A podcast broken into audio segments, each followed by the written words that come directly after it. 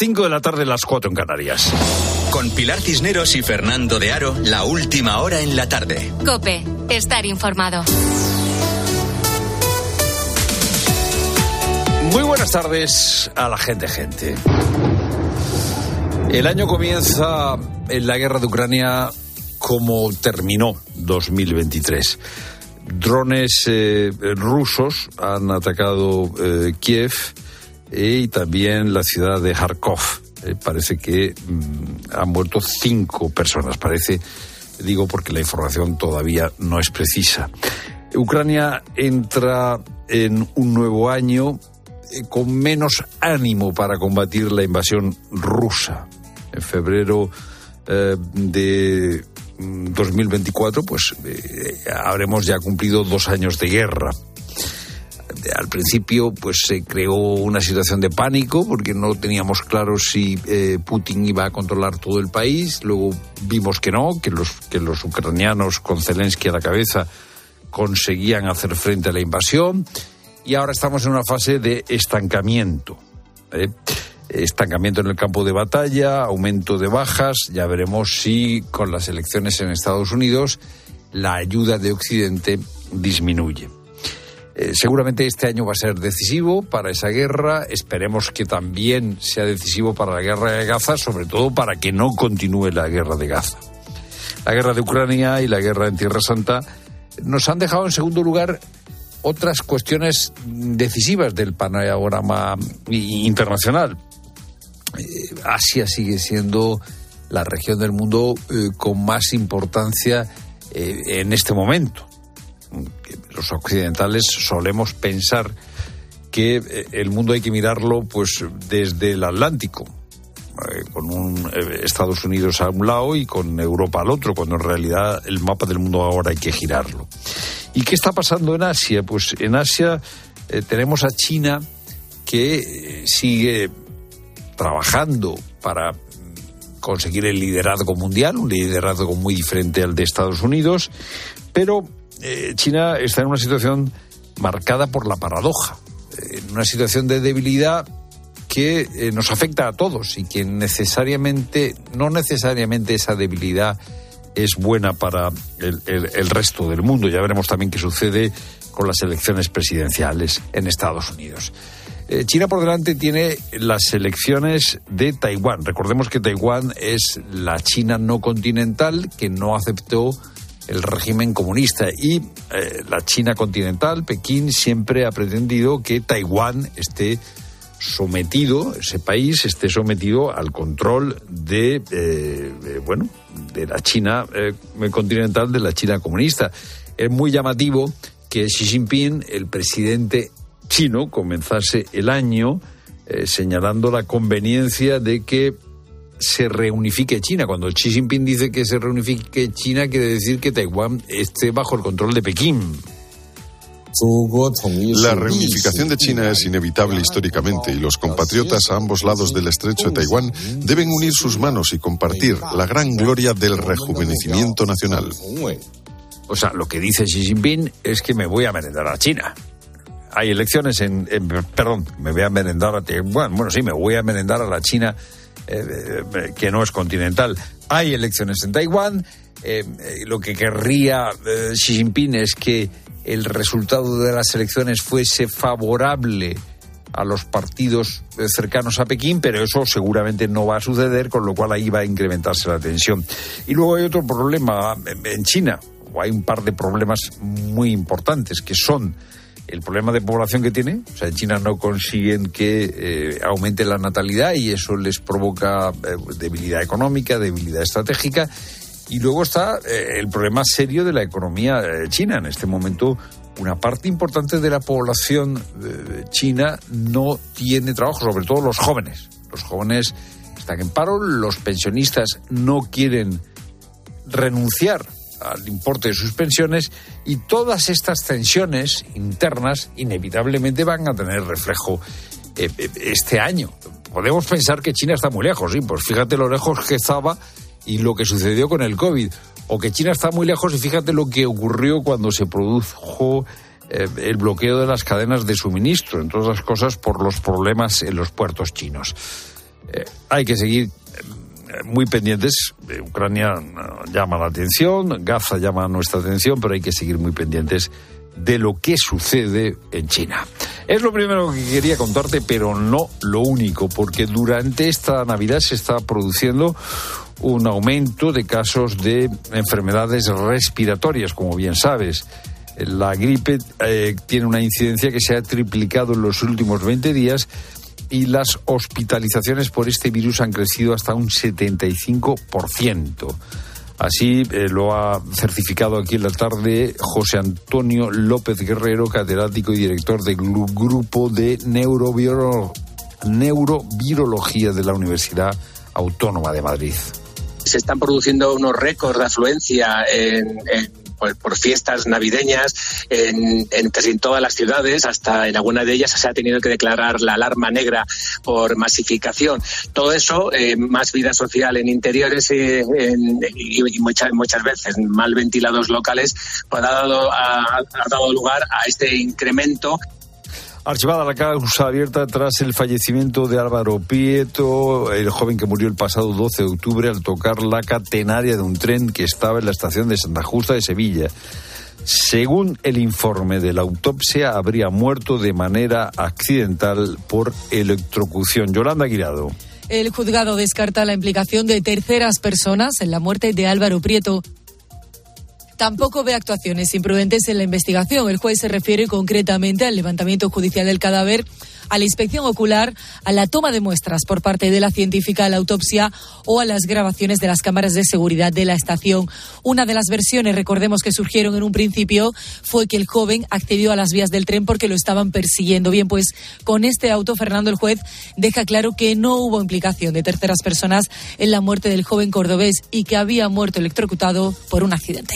Dos niños de 10 y 13 años han sido secuestrados durante las celebraciones de Nochevieja en Grasten, Grasten en Dinamarca. El padre fue atacado mientras miraba los fuegos artificiales junto a sus hijos. La policía de Anesa continúa investigando el caso y no descarta que la causa sea una disputa por la custodia de los menores. Rosalía Sánchez.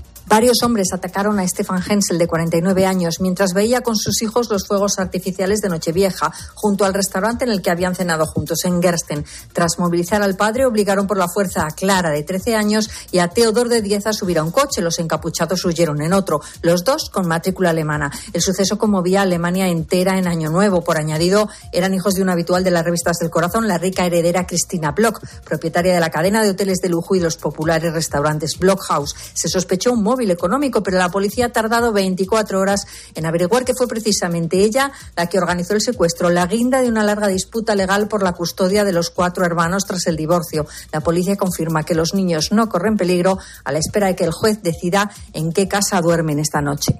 Ya está en juego el primer partido de Liga del año 2024. Manu Pérez. De momento, minuto 8 de encuentro en el Metropolitano. Se mantiene el empate a cero entre Getafe y Rayo Vallecano. Pero a las 7 y cuarto seguirá el fútbol con la Real Sociedad recibiendo al Alavés en Anoeta y Derby de la Comunidad Valenciana a las 9 y media en Mestalla, Valencia, Villarreal. Partido en el que podrá jugar, informa Juan Igual, el central recién incorporado Eric Bailey. Y mañana vuelve el líder, el Real Madrid, lo hará en casa frente al Mallorca. Regresan a la convocatoria Carvajal, Arda Guller, que podría tener los primeros minutos en toda la temporada, y Vinicius Junior, que vuelve casi dos meses después. El técnico blanco, por su parte, ha dejado claro en rueda de prensa que pese a las bajas de Militao y Álava, no van a fichar un jugador para la zona defensiva. En este momento no contemplamos fichar un otro central. Nos faltan dos centrales muy importantes, pero creo que tenemos otros dos, Nacho y Rudiger, y otros que en la emergencia lo pueden hacer bien que son Chuamini, que, puede ser Carvajal, que ya lo ha hecho. Repito, sí, no vamos a fichar. Y se han conocido los horarios de las semifinales de la Supercopa de España Femenina en Butarque el 16 de enero a las 7 se enfrentará el Atlético de Madrid ante el Levante y el 17 de enero será el clásico Barça-Madrid también a las 7 de la tarde. Ya puede seguir todo el deporte con nuestros compañeros de tiempo de juego. Y ahora, tiempo para la información local. Pilar Cisneros y Fernando de Aro. La tarde. Nara Seguros de Salud y Vida te ofrece la información de Madrid. ¿Qué tal? Buenas tardes. Cielo gris y 8 grados en Cibeles. Mañana se van a mojar las calles desde primera hora de la mañana. Mejor salir con paraguas. En cuanto al tráfico, dificultades de entrada por la 1 en Alcobendas, A2 Torrejón, A4 Pinto, A5 Móstoles y A6 Las Rozas y el Plantío. De salida, A3 en Rivas y el M40 en Coslada hacia la A3. La Policía Nacional ha detenido a un hombre por robar más de 10.000 euros en dos tiendas de un centro comercial en San Blas, donde se quedó encerrado a posta en Nochevieja. El hombre se ocultó en el vestuario de un comercio hasta la hora de cierre, forzó la caja fuerte y realizó un butrón para acceder al local colindante. De allí sustrajo varias bolsas con monedas y billetes. La Policía Nacional se dirigió al lugar y sorprendieron allí al ladrón que trató de darse a la fuga pero fue arrestado. Escuchas la tarde con todo lo que te interesa con Pilar Cisneros y Fernando de Aro.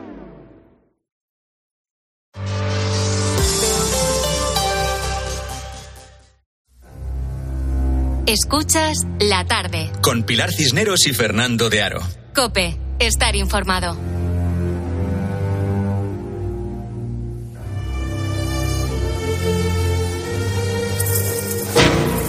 Mi nombre es Javier. Llevo un año en prisión. Antes de todo esto era un ciudadano corriente, con una vida corriente.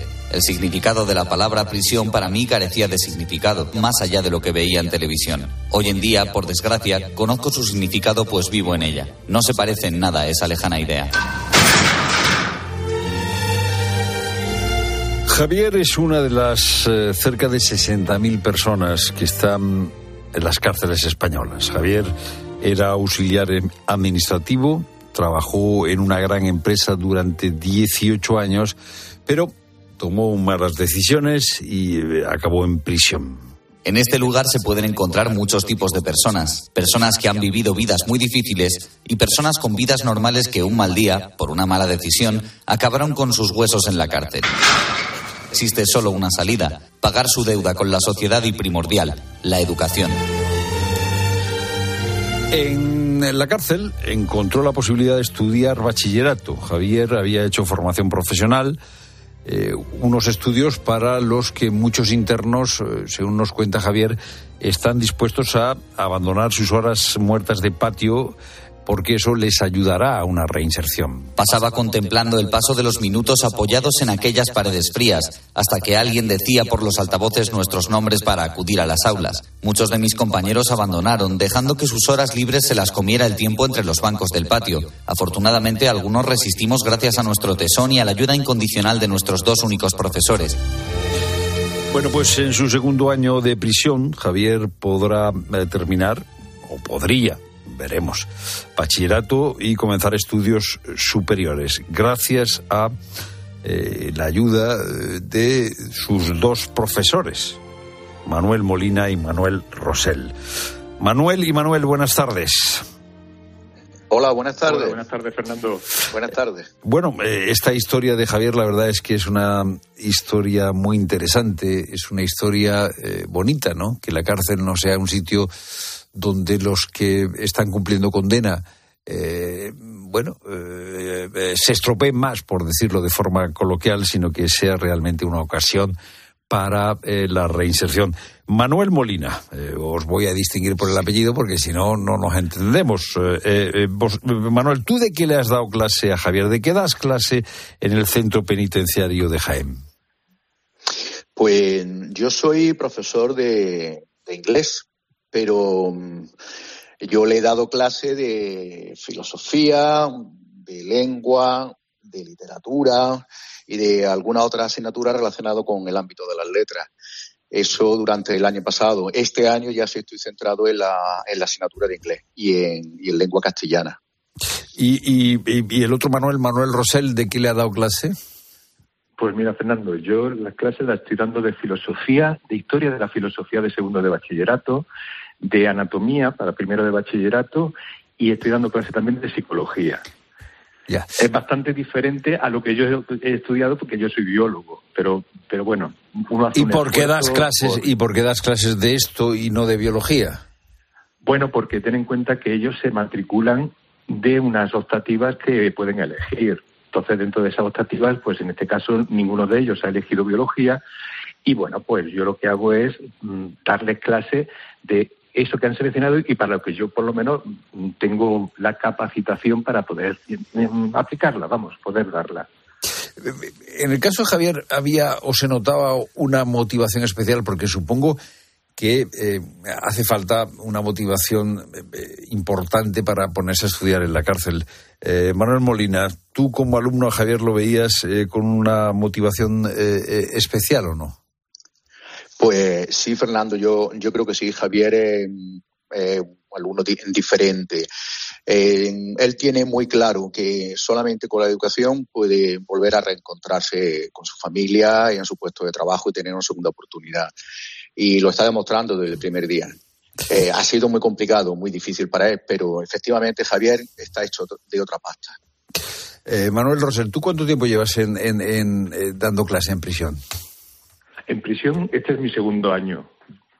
Llevo desde el año pasado, empecé, fue una experiencia maravillosa, la verdad es que tengo, tengo que reconocer que me sorprendió y este año pues decidí voluntariamente volver a retomarlo.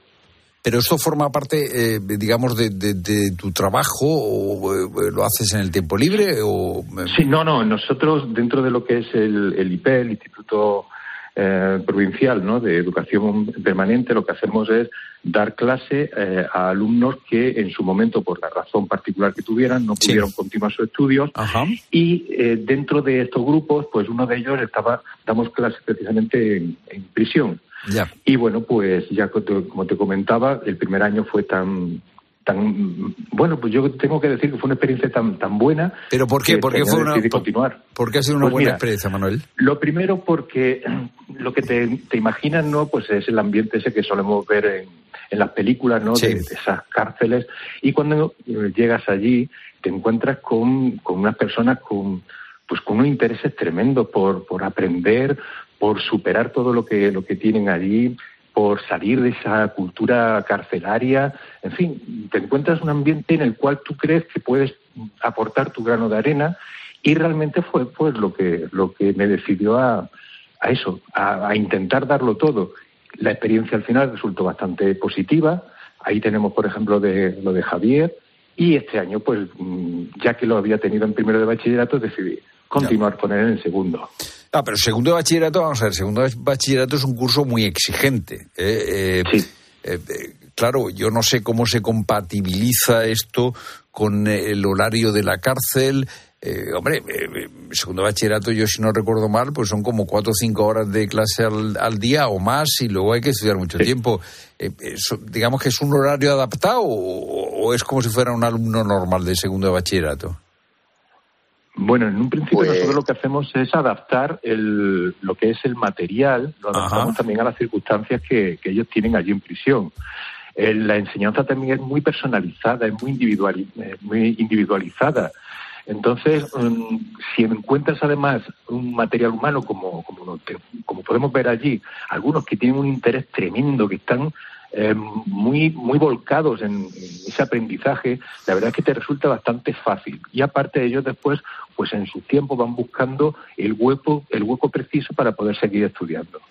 Manuel Molina, eh, eh, vamos a ver. Tenemos la imagen, decíais antes, de la cárcel como un sitio en el que uno acaba de estropearse, ¿no? O sea, porque es un sitio violento, porque es un sitio eh, bueno, en el que el principio constitucional de la reinserción pues mm, eh, no se cumple. Eh, ¿En qué medida vuestro trabajo sirve para la reinserción y, no sé, ¿qué, ¿qué, tasa de éxito, si se puede, con que uno de los que está ahí dentro sacar adelante sus estudios, supongo que eso sería para vosotros ya un buen resultado, pero... Pero, ¿cómo funciona la educación dentro de la prisión y cómo ayuda a una reinserción? Pues Fernando, yo este es mi tercer año allí y yo lo que he visto es que la sensación que tiene la mayoría de la sociedad de que la cárcel es un sitio, como decía, donde la gente está allí en plan salvaje, cosas de esas, que eso, eso dista mucho de la realidad. Yo mi experiencia es positiva desde el primer día jamás he sentido una sensación mínima de miedo, de atención o alguna otra cosa, sino todo lo contrario.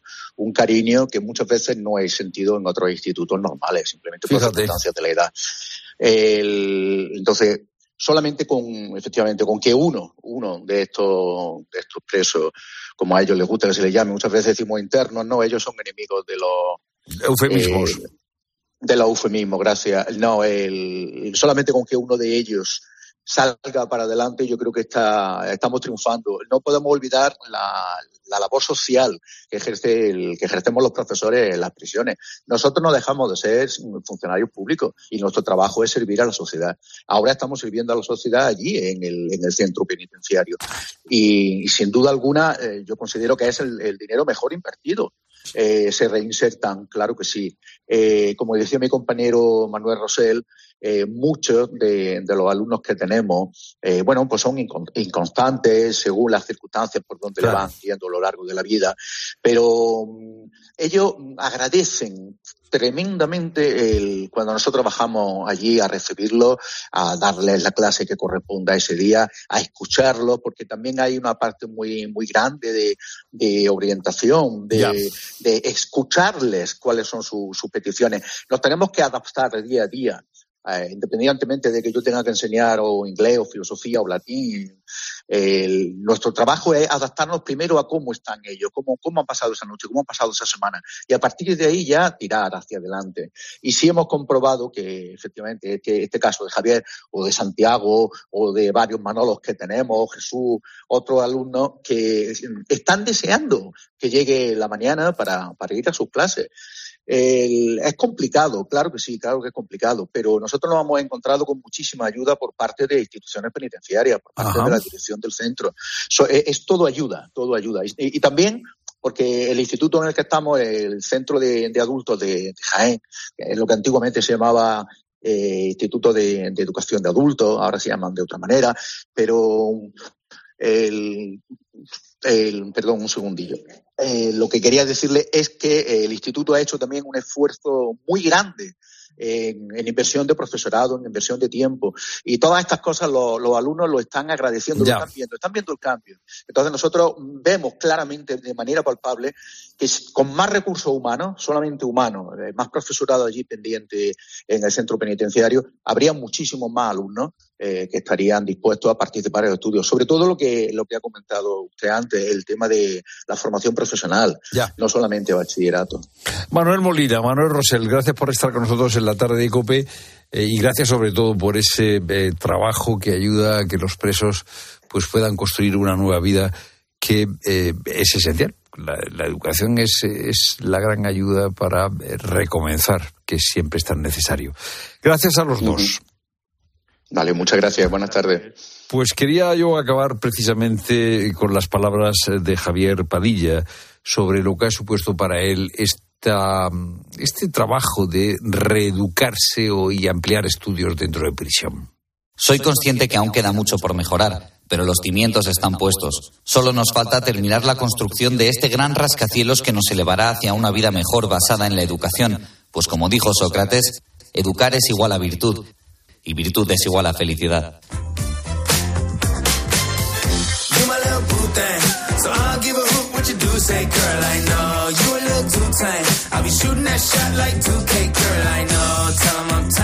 Y es que no se habla de otra cosa, no se habla de otra cosa más que del trancazo, de la gripe, del COVID, de que no pudiste comerte la uva, de que no pudiste irte a Tailandia. Eh, Rosa Rosado misma iba a darse la vuelta al mundo en, ocho en días. 80 días. Sí, ocho días y al único que le da la vuelta es al pañuelo, para sonarse. Desde ¿Eh? Nochebuena, lo pillamos todos, todos, desde, todos, todos. Desde Nochebuena. Eh, ¿Qué están los oyentes? ¿Qué nos lloran los oyentes? Pues fíjate, estos pobres que viven en Estados Unidos y tan ilusionados con volver a casa por Navidad. Hola, gente, gente. Pues nosotros fuimos a España a pasar la Navidad y el día de Navidad por la noche, pues yo empecé a notar y preparando mochilas porque teníamos mucha ilusión por, por subir con, con nuestros hijos al, al Pagasarri en Bilbao, un monte que ni monte ni la cogí bien, bien gorda. Mi marido cogió las riendas de, de todo para que yo pudiera descansar y justo la víspera de la vuelta lo para él. Así Ya. que ha sido un viaje muy, muy largo y estamos aquí, poco a poco recuperándonos. Y, y nada, desearos a todos un feliz año, libre de gérmenes si puede ser posible. Agur. Eh, muchas gracias. Eh, bueno, hombre, por lo menos han tenido eh, la ocasión de ir tomando el relevo. Es decir, primero se pone mal la madre y luego se pone malo el padre. Bueno, los niños así están sin atender, sin, sin, los niños están atendidos, están atendidos. Eh, lo que no nos ha dicho es si los chiquillos también lo han cogido, pero bueno. Pues yo te digo que yo creo que sí, porque es que este virus lo coge todo el mundo. Es decir, en la familia, el- yo creo que en Sí. mi casa lo cogió el pequeño y hemos ido pasando todos. Sí, Como haya niños, está perdido. Bueno, lo que pasa es que ellos se recuperan antes que nosotros. sí, sí. En la mayoría de los casos, porque estas toses están durando mucho, Fernando. De todas formas, eh, ¿cuántos planes se han ido al traste? Porque en casa de Antonio también han tenido lo suyo. Buenas tardes a la gente, gente. Pues en mi casa fuimos como las fichas de dominó. Empezó mi hijo de 20 años, Diego, con un trancazo tremendo, dolor de garganta, fiebres altas, dolor de cabeza y en la cama. A continuación caí yo con la desgracia que el, el día 13 fue el día de Santa Lucía y el día 16 celebrábamos en la 11 eh, una comida de confraternización entre todos. No pude ir porque tenía yo el gripazo tremendo también. Después mi mujer y por último mi hija Sara. Todavía tosemos un poco, pero ya estamos bien. Bueno, es que nos han explicado, nos han explicado los doctores con lo que hemos hablado que la tos se prolonga, es decir, que uno sale y sigue con la tos. Con la tos. 607 150602. ¿Qué planes has tenido que cambiar por este gripazo que, que- que nos ha invadido a todos? ¿Cómo has pasado eh, la noche vieja, encamado, fiesa. con fiebre? En pijama, con en pijama, bata. te acostaste a las 6 de la tarde, como ha contado algún oyente, y no amaneciste hasta bien entrado el día uno, pero no porque te pasara la noche juerga, sino porque no tenías cuerpo para nada. 607-150602. Rosa Rosado recoge los lamentos de la gripe. Eso es.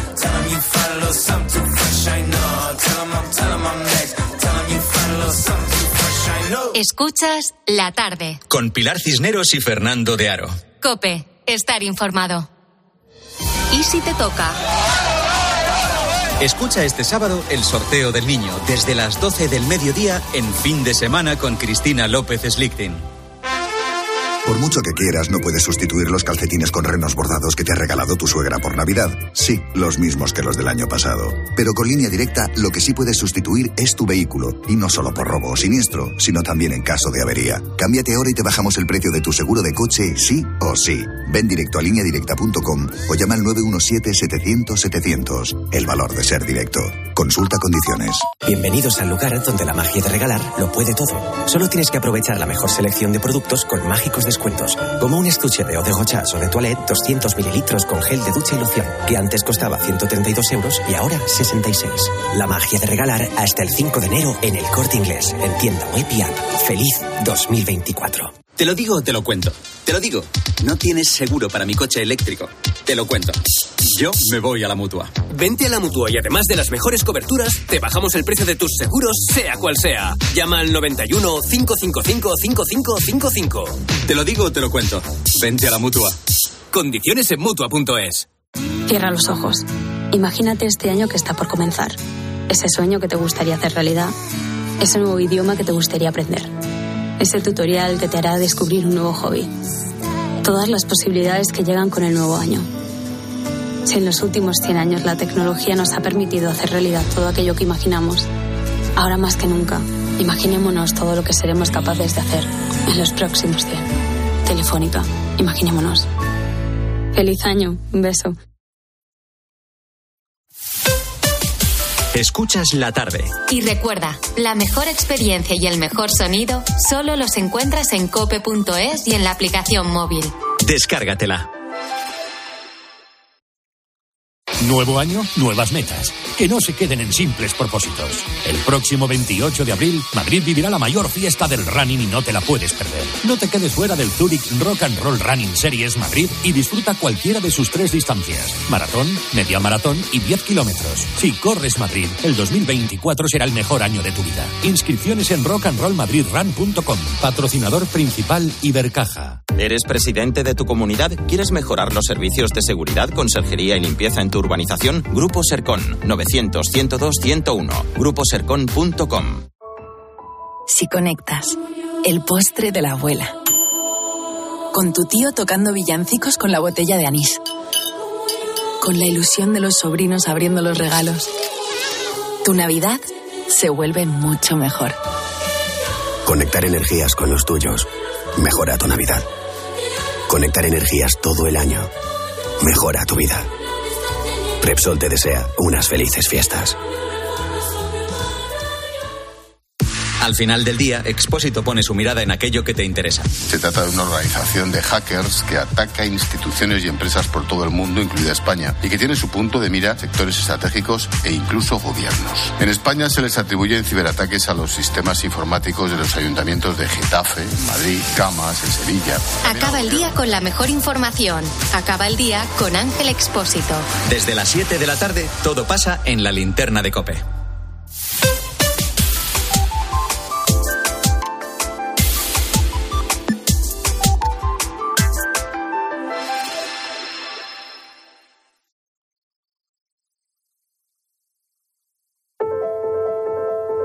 Escuchas la tarde. Con Pilar Cisneros y Fernando de Aro.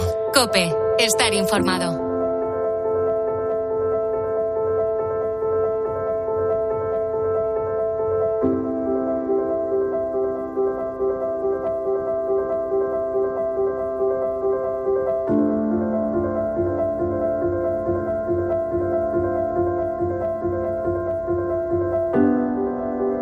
Los intelectuales, que son eh, casi todos nerviosos y artríticos, amigos del estudio, poco aficionados al trabajo muscular, viven en sus despachos vida sedentaria la neurastenia, el agotamiento nervioso que con tanta frecuencia padecen, no es más que la fatiga organizada y sistematizada que toma forma de enfermedad.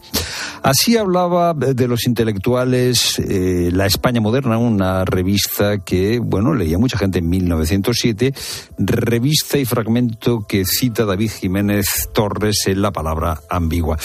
David, buenas tardes, gracias por estar con nosotros. ¿Qué tal? Buenas tardes, encantado de hablar con vosotros. Muy mala prensa tenían los intelectuales a comienzos del siglo XX, ¿no? Bueno, tenían y, tienen, ¿no? Porque precisamente una de las cosas que me interesaba en este libro era examinar cómo algunas de las cosas que hoy decimos acerca de los intelectuales, en realidad podemos ver que también se decían hace 100 años, ¿no? Cuando esta palabra se empieza a utilizar en España como sustantivo, ¿no? No como adjetivo, no para referirse a ciertas cualidades, sino para hablar de un tipo de personas. ¿no? Y este tipo de estereotipos negativos acerca de los intelectuales estaban presentes entonces y creo que podemos reconocerlos también hoy en día. La palabra intelectual se dice que comienza a utilizarse hace 100 años aproximadamente. Hasta ese momento no se hablaba de, intelectuales, se hablaba de pensadores, se hablaba de filósofos, eh, de escritores, ¿de qué se hablaba? Efectivamente, en realidad es un fenómeno fascinante porque ocurre más o menos a la vez en la mayoría de lenguas europeas, en inglés, en francés, en italiano, en alemán que se empieza a utilizar la palabra intelectual como sustantivo más o menos en la década de 1880. Y no sabemos muy bien por qué. No, no podemos trazar que se deba a ninguna causa particular, porque es algo que sucede antes del, del asunto Dreyfus o en el caso de España la polémica por los presos de Montjuic de 1896. Es algo que sencillamente ocurre en las lenguas europeas. Otra cosa es que una vez se empieza a utilizar esta palabra, mucha gente tenga la impresión de, ah, vale, intelectuales sabidos siempre, ¿no? Y entonces encontramos a gente hablando de Platón como intelectual o de Galileo como intelectual, ¿no? La palabra es muy novedosa, pero inmediatamente se empieza a proyectar también hacia un pasado en el que todavía no, no existía. Bueno, el, fenómeno de la polarización de, los intelectuales eh, no es nuevo. Ya se ve en tu libro que, por ejemplo, antes de la Primera Guerra Mundial y durante la Primera Guerra Mundial, pues estaban los partidarios de Alemania, los partidarios eh, de, los aliados. Eh, siempre ha habido polarización entre los intelectuales y, sobre todo es esta polémica que tuvo mucho eco en España, aunque nosotros no participamos en la Primera, Guerra Mundial, hubo mucho eh, debate, ¿no? ¿Tuvo alguna consecuencia?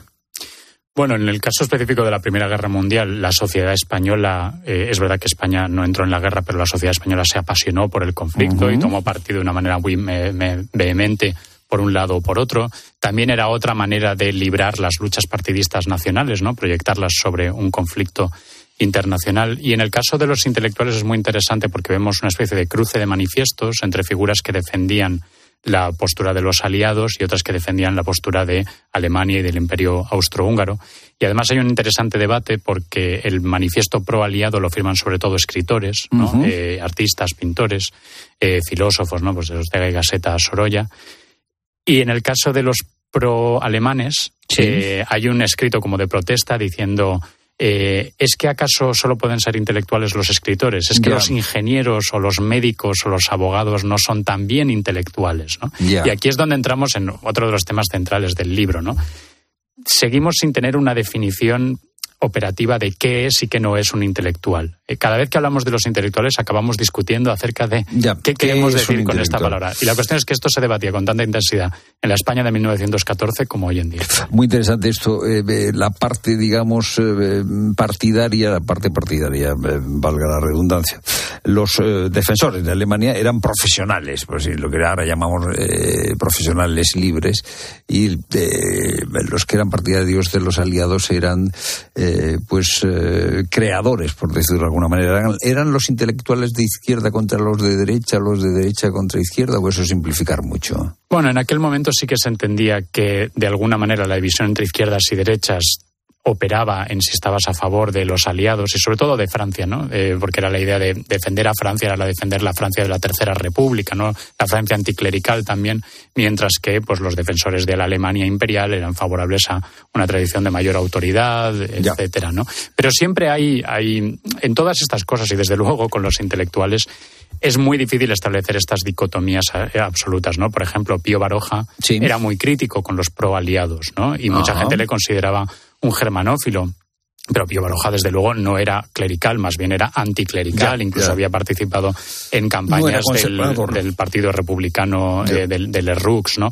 Y en todas las polémicas de intelectuales podemos encontrar algo parecido. Siempre es, para mí, imposible decir los intelectuales de una época apoyaron X o apoyaron Y. ¿no? Encontramos posiciones siempre muy plurales, como por otra parte en cualquier grupo humano. Eh, el fenómeno de los intelectuales, como dices tú, o su definición, tiene un siglo. Eh, luego está el movimiento antiintelectual o eh, digamos, el recurso de utilizar la palabra intelectual en forma despectiva. Es que este es un intelectual, ¿no? Mm. Y eso lo vimos, por ejemplo, eh, en la época de Primo de Rivera, ¿no? No sé si en la Segunda República, cuando eh, los más liberales apoyaron la llegada de la Segunda República, se fueron desencantando luego, ¿no? Pero la derecha o quizá la izquierda revolucionaria también tenía actitudes despectivas, ¿no? Este es un intelectual. Sí, desde que hay gente que habla de los intelectuales, hay gente que habla mal de los intelectuales. Es más, yo los primeros usos que he encontrado de esta palabra eh, utilizada en periódicos españoles, que el más antiguo que encuentro es de 1889, es precisamente usos críticos con los intelectuales. las primeras veces que hablamos de los intelectuales era para criticarlos. ¿no? Y, eh, como decías, esto es algo que ha tenido una presencia muy fuerte en el discurso de las derechas, sobre todo las derechas autoritarias españolas. Primo de Rivera escribió mucho contra los intelectuales eh, y además mm, personalizándolo mucho en figuras como Unamuno o como algunos de los eh, personajes del Ateneo que criticaban la dictadura. Bueno, pero Unamuno se puede considerar de izquierda, se puede considerar de derecha un rato es de izquierda, otro rato es de derecha, un rato es católico, otro rato es protestante. Unamuno era Unamuno. Eh, no, nunca ha habido alguien como él ni, ni lo habrá, ¿no? Pero luego es verdad que también las derechas antirrepublicanas y el propio franquismo también tienen un discurso muy crítico con los intelectuales e incluso durante la guerra civil hay varios libros que se publican en el bando franquista que dicen que los intelectuales son culpables no solo de haber traído la República, sino también de haber traído la guerra. Pero el franquismo dura mucho tiempo. Eh, eh, mm. ¿No hay intelectuales franquistas? Por supuesto. Es que aquí es donde es importante señalar la diferencia entre los usos de la palabra y luego la función social. ¿no? Gente como el joven Dionisio Ridruejo, podemos verlo perfectamente como un intelectual o todo el grupo de Burgos como intelectuales franquistas, ¿no? intelectuales falangistas. Otra cosa es que ellos no utilizaran la palabra intelectuales para referirse a sí mismos porque los intelectuales eran los rojos, eran los otros, ¿no? Eran los que habían pero traído ese grupo es más eh, simpatizante con el fascismo, incluso con el nazismo, ¿no? Claro, pero también podemos ver a los de Acción Española, ¿no? Si queremos fijarnos en el Ramiro de Maeztu de los años 30 o todo el grupo más tradicionalista, más monárquico, también hay intelectuales del carlismo, ¿no? Otra cosa es que para ellos los intelectuales eran siempre los republicanos, ¿no? Y esto eh, nos aunque ellos se pasaran la vida escribiendo, pensando y... aunque leyeran filosofía alemana, aunque escribieran libros de, ellos de reflexión, efectivamente. Y esto creo que nos hace olvidar o nos hace obviar el hecho de que también ha habido un discurso antiintelectual muy fuerte en las izquierdas españolas. También por lo que comentabas en el contexto de la guerra civil, por ejemplo, hay muchos escritos de anarquistas en la guerra civil que culpan a los intelectuales republicanos de estar yendo en contra de la verdadera revolución, ¿no? De ser demasiado tibios, de estar lastrando el esfuerzo eh, revolucionario. La famosa guerra entre de la guerra. Los intelectuales eh, siempre son pesimistas, los intelectuales eh, siempre son eh, no antiespañoles, pero muy pesimistas sobre nuestro pasado, nuestro presente, nuestro futuro. No, yo no diría eso. Yo diría que cualquier cosa que podamos identificar en los intelectuales es un reflejo de lo que piensa la sociedad en un sentido más amplio. O sea, si podemos identificar corrientes de pesimismo nacional en los intelectuales es porque creo que hemos sido pesimistas sobre nuestra propia historia y sobre nuestra propia sociedad durante Pero, por ejemplo, mucho en el 98 ¿no? son más eh, eh, digamos, pesimistas los intelectuales, los escritores que el resto de, la gente, gente.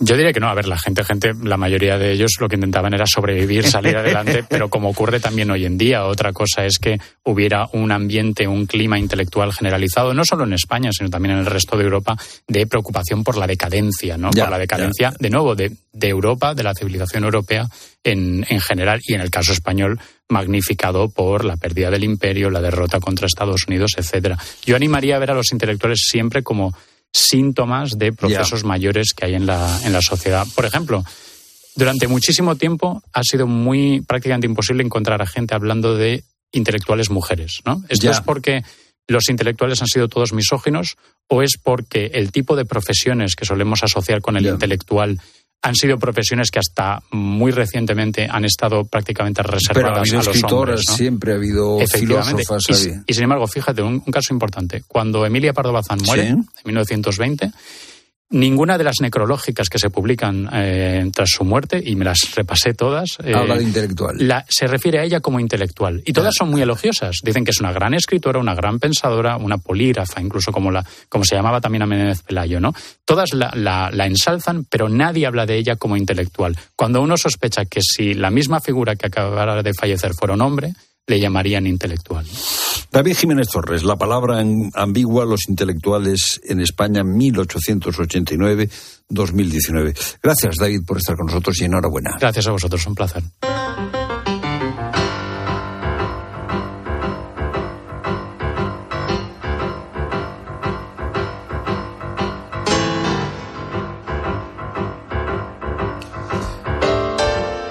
La violencia machista ha dejado otro año negro en España.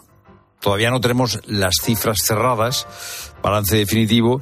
Las que tenemos eh, son provisionales. 55 mujeres han sido asesinadas en 2023, seis más que el año pasado. Hay dos casos en investigación. Vamos a repasar algunos de los datos que tenemos eh, con la ayuda de eh, Cruz Morcillo y Pablo Muñoz. buenas tardes. Buenas tardes, Fernando. ¿Qué tal? Buenas feliz tardes, año. Feliz año, Cruz y Pablo. Eh, ya hemos visto, Cruz, eh, que hubo seis asesinatos más. Eh, ¿Qué suponen esas 55 mujeres muertas? O sea, es que no, no, no, hay manera de avanzar en la lucha contra la violencia machista que acaba en asesinato. Parece, tenemos, o sea, da la sensación de, de, de, de un fracaso, Cruz pues desde luego las cifras no son no, apuntan en esa dirección que, dices tú y mira que me duele reconocerlo, ¿no? Porque hablamos de 55 asesinatos, es una cifra horrible. Por un lado, esa cifra de 2023 lo que lo que hacen es romper la tendencia descendente de los últimos tres años. Ese es el, primer dato preocupante. Como has dicho, son seis mujeres asesinadas más que en 2022 y que en 2012 y cinco más que en 2020, que hay que recordar Fernando, que pese a la caída drástica de, casi toda la delincuencia por el confinamiento, por el COVID, la violencia machista no disminuyó en esa medida en que disminuyeron el resto de delitos. ¿Por qué? Porque el encierro y la convivencia obligada de muchas parejas, al revés, supuso un repunte. Bueno, pues pese a eso, lo volvemos a superar en cinco, ¿no? Por otro lado, constituye, y esto es importante también, el segundo peor dato desde el año 2015. O sea, estamos hablando que en ocho años es el segundo peor dato, solo superado por las 56 víctimas mortales que hubo en 2019, que fue un año realmente horrible también, ¿no? Justo antes de la pandemia. y pues además el año pasado, sí. sí, no, te decía que además se acumularon casos en muy corto espacio de Ajá, tiempo, ¿no? sí, el sí, año sí. pasado, sobre todo durante el verano. Sí. Eh, eh, Pablo, claro, eh, eh, cada vez que mm, nos decía Cruz, hay momentos en los que los asesinatos coinciden en, el tiempo, entonces vuelve a ser mm, titular de los medios de comunicación, volvemos a hacer titulares los periodistas, los políticos vuelven a hacer declaraciones de condena, manifestaciones, el Ministerio del Interior bueno, pues eh, convoca reuniones, pero mm, eh, la sensación, repito, es, eh, Pablo, de fracaso. Es una sensación de fracaso. Yo creo que, te- que, que, bueno que estamos, hay que, hay que decirlo, estamos en el momento en que más dinero, y eso es bueno, eso sí que es bueno, que más dinero se invierte en la lucha contra, contra la violencia machista, contra los asesinatos machistas, pero hay algo que está fallando y eso es indudable. Es verdad que hay periodos que son críticos eh, a lo largo del año y eso ya se viene comprobando desde hace bastante tiempo, que es en verano. Fíjate, este verano en, en agosto ocho asesinatos pero es que en julio hubo también otros ocho. Y parece que, es una cosa que nos suena un poco extraña, pero es que es, así, se produce año tras año y no somos capaces de, cortar eh, esa sangría. Hay, que decir que es verdad que se producen esas reuniones, el Ministerio de Igualdad. Pero en realidad, ¿qué es lo que estamos viendo? Eh, al final yo creo que lo que vemos es que esta es una, violencia machista que es muy, muy, muy complicada de prevenir porque se produce dentro del ámbito de la, de la vivienda, en el, dentro del ámbito familiar. Allí no está la policía. Las la policía no puede entrar en las casas ni la Guardia Civil. Eh, hay, hay que arbitrar otro tipo de medidas, ¿no? Pero eh, insisto, es eh, aunque se hacen esas reuniones, se estudia y se estudia profundamente qué es lo que ha podido fallar en cada en cada asesinato. Ha habido muchas convocatorias a lo largo del año de esas Sí. reuniones interministeriales. Eh, lo, lo cierto es que te quedas siempre con esa sensación de, de que algo algo no estamos terminando de, de- de ver o de hacer bien o los mensajes no son correctos o, o no del todo correctos. En fin, esa- eso- esto crea muchísima frustración, eso es evidente. A mí en las historias, eh, las historias de las mujeres asesinadas el año pasado hay algo que me llama la atención, que es que en 41 de las 55 historias, porque yo no quiero eh, hablar de estadísticas, eh, eh, detrás de cada cifra de estas hay una, una historia tremenda. En 41 de las 55 eh, historias no existía denuncia previa. Me ha llamado mucho la atención esto. ¿Por qué creéis que es así? Pues eh, para mí, Fernando, este es sin duda el peor dato, justo después de que, de que, de que hayan muerto, de que le hayan quitado la vida, de que la hayan asesinado. Un 74,5. Es que es, es imposible que llevemos los años que llevamos con una ley, con órdenes de protección en vigor, con todo esto y que siga que sigamos con estas cifras tremendas porque como decía Pablo es una es un son crímenes silenciosos Ya. que no hay forma de prevenirlos si no se conocen no lo que dicen las organizaciones de mujeres y quienes combaten esta lacra hablan de muchos motivos no es un motivo único no hablan de miedo de miedo de las víctimas del riesgo que ellas sienten de ser revictimizadas de que no las crean de que las cuestionen, de que no las respeten, porque claro, esto no entiende ni de clases sociales, ni de clases económicas, ni de nada. La lentitud de la tramitación y los procesos se critica muchísimo por parte de las organizaciones que trabajan con las víctimas, todas las resistencias que se encuentran a veces, ¿no? Em, Hay también, eh, Fernando, motivos económicos e incluso socioculturales. Motivos económicos me refiero Sí. a que a lo mejor esa mujer no tiene otra forma de darle Ya, de comer ya. a sus hijos, esa víctima, si no está con esa Sí, que es persona. víctima ¿no? de un Eh, chantaje. eh, Además de todo, es víctima del chantaje. Exacto, exacto. E incluso socioculturales. Y esto es así. Hay mujeres en España que también son, que han sido asesinadas, que proceden de cultura muy machista. Y a esas mujeres, incluso cuando van a denunciar o, o- directamente cuando no denuncia, les cuesta hacer ver que el trato que reciben no es lo normal, ¿no? Yo creo que aquí tenemos una responsabilidad. Tú hablabas antes de los titulares, cuando hay muertas y cuando hay asesinadas. pero yo creo que tenemos una responsabilidad, no solo los periodistas, sino todos, de denunciar si conocemos esas situaciones, porque es que no solo no denunciaron las víctimas, es que tampoco denunció su entorno, es que de esos 55 personas, solo en un caso denunció a alguien ajeno al entorno una situación previa de violencia. Solo un caso, Fernando. Ya. Eh, eh, tenemos muchísimas asignaturas Lo que pasa es que esto significa que la sensibilización pues no está consiguiendo todos sus resultados, porque si el entorno no está dispuesto a romper cierta omertad y si eh, las mujeres eh, o no quieren o no pueden, que supongo que será en la mayoría de los casos que no pueden, pues es que ahí seguimos teniendo problemas sin resolver. Eh, ¿Se puede hacer, digamos, un retrato eh, eh robot o hay elementos de personalidad o de origen? ¿Hay factores que se repiten entre las víctimas y los victimarios, entre las mujeres asesinadas y los que han matado a las mujeres? Sí, la verdad es que son, son datos que son muy, muy interesantes, ¿no? Porque 21 de las 55 mujeres asesinadas tenían entre 31 y 40 años, es decir, casi la mitad. Es decir, son personas que ya han crecido, mm, eh, digamos, eh, sí, sí, una, cultura de, igualdad. Una cultura de igualdad, con lo cual creo que aquí es, eh, un elemento ya interesante para, para, analizar. De 41 a 50 es el siguiente tramo de, edad, de, tramo de edad en el que se producen más asesinatos, en, en este caso 12. 16 de las mujeres ha sido, han sido en Andalucía es la comunidad autónoma que más, eh, más mujeres asesinadas ha tenido y la sigue Cataluña con nueve casos y siete en Madrid, ¿no? A 32 las, las, mata su pareja y al resto su expareja o pareja en fase de ruptura, que es, como sabemos, es un momento muy, muy crítico para que se produzcan este tipo de, de asesinatos. Y el 67% de las víctimas asesinadas convivía con su agresor, lo cual volvemos a lo de siempre, si no les facilitamos una salida a estas mujeres fuera de, su casa, van a seguir habiendo muchísimos de estos casos, ¿no? Y 14 de los asesinos se suicidaron tras matarlas, ¿no? Y seis protagonizan además el, bueno, el intento, el clásico intento de tentativa de suicidio, que realmente tampoco es, muy claro que siempre sea así, o no es una forma, eh, en fin, es, es también una forma distinta de, actuar. ¿no?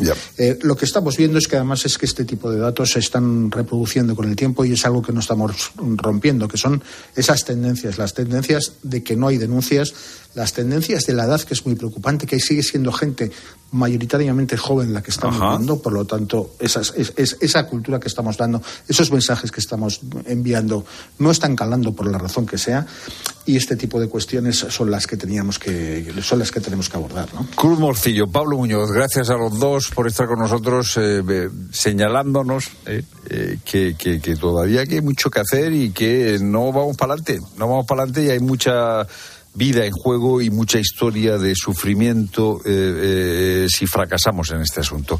Gracias a los dos. Buenas tardes. Buenas tardes, Fernando. Gracias, buenas tardes. Gracias.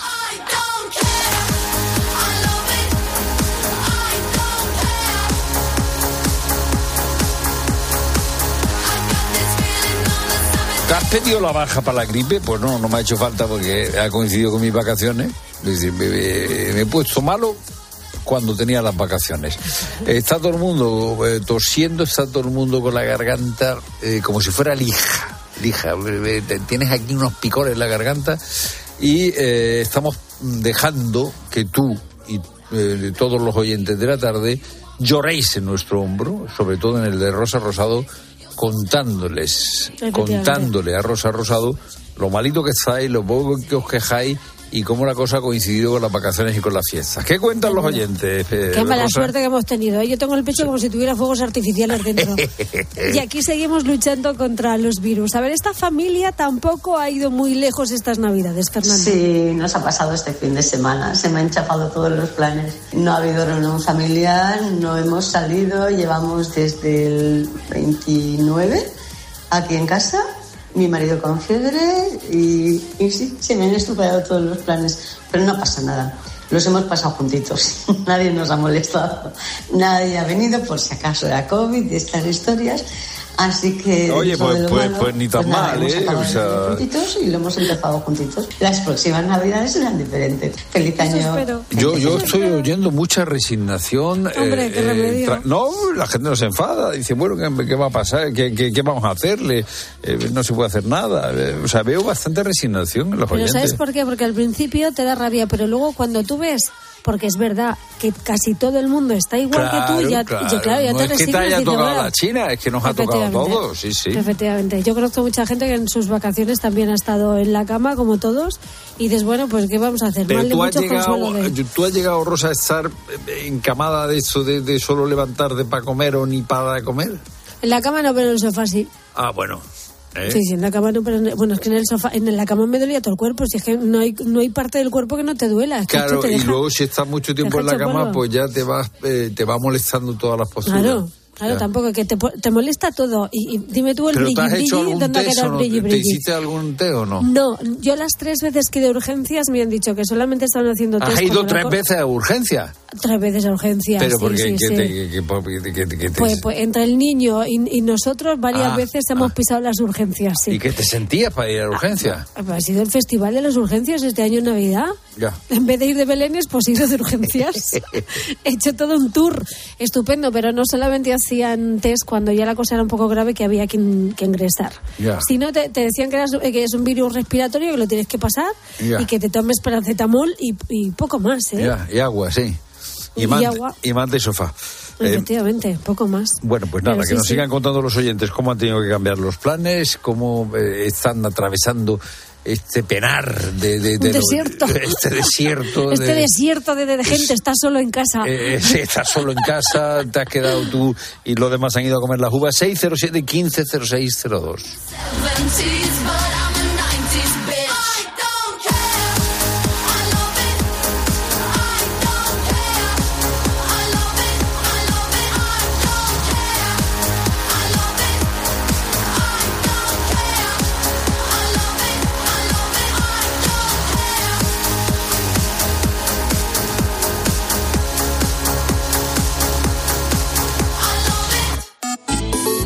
Escribe a Pilar Cisneros y a Fernando de Aro.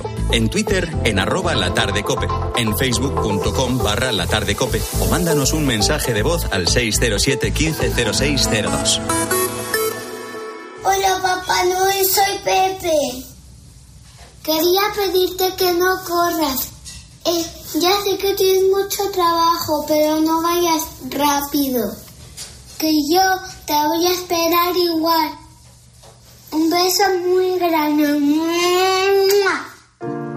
Llegar tarde es mejor que no llegar. También en Navidad. Gracias por conducir con precaución. Dirección General de Tráfico, Ministerio del Interior, Gobierno de España. Si se te está haciendo interminable la cuesta de enero, ¿por qué no darle la vuelta y que vaya de bajada? Ahora, con el seguro de moto de línea directa, además de ahorrarte una pasta, tienes cobertura de equipación técnica para casco, guantes y cazadora. Cámbiate y te bajamos el precio de tu seguro de moto sí o sí. Ven directo a lineadirecta.com o llama al 917-700-700. El valor de ser directo. Consulta condiciones. No se necesita mucho para mejorar la vida de otro. A veces basta una mirada para hacerle sentir que no está solo. Basta un gesto, un empujón, una oportunidad. A veces basta solo un segundo. Si en tan poco tiempo se puede conseguir tanto, piensa en todo lo que hemos logrado en 85 años. 11. 85 años son solo el principio. En Sephora se lo ponemos fácil a los Reyes Magos. Los mejores cofres, perfumes icónicos, paletas y tus marcas favoritas. Benefit, Carolina Herrera, Rabanne y muchas más. Increíbles regalos con descuentos de hasta un 25%. Visita nuestras tiendas sephora.es y en dos horas recoge tu pedido. Sephora, the unlimited power of beauty. Escuchas la tarde. Y recuerda, la mejor experiencia y el mejor sonido solo los encuentras en cope.es y en la aplicación móvil. Descárgatela.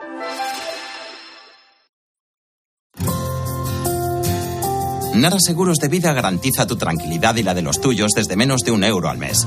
Asegúrate con un mínimo de capital de 20.000 euros. Con posibilidad de ampliar capital y coberturas de forma flexible, para que tu precio también se adapte a tus necesidades. Infórmate en aradigital.es o llama al 91 387 4199. Vive como imaginas, vive con tranquilidad. ¿No sabes qué regalar a tus seres queridos esta Navidad? Regala bienestar de la mano de HSN. Entra en hsnstore.com y elige entre los 11 packs regalo con productos HSN, con la garantía y calidad de HSN. HSN, nutrición de calidad para una vida sana, también en Navidad. Cientos de sacerdotes en Nigeria están en el punto de mira de terroristas yihadistas y grupos violentos. Se juegan la vida cada día por llevar a Cristo a miles de personas traumatizadas por la violencia. Estos sacerdotes no se van a rendir, pero te necesitan para sobrevivir y poder socorrer a su pueblo herido. Esta Navidad, regala esperanza a los cristianos de Nigeria con COPE y ayuda a la iglesia necesitada. Llama ahora al 91 725 9212 o dona en ayudaalaiglesianecesitada.es. La Iglesia Mártir de Nigeria cuenta contigo. En la Tierra somos más de 7.000 millones de personas y todos generamos residuos. ¿De verdad crees que el usar y tirar va a durar para siempre? En Sigaus damos nuevas vidas a un residuo tan contaminante como el aceite usado de tu coche. Sigaus, contigo somos economía circular.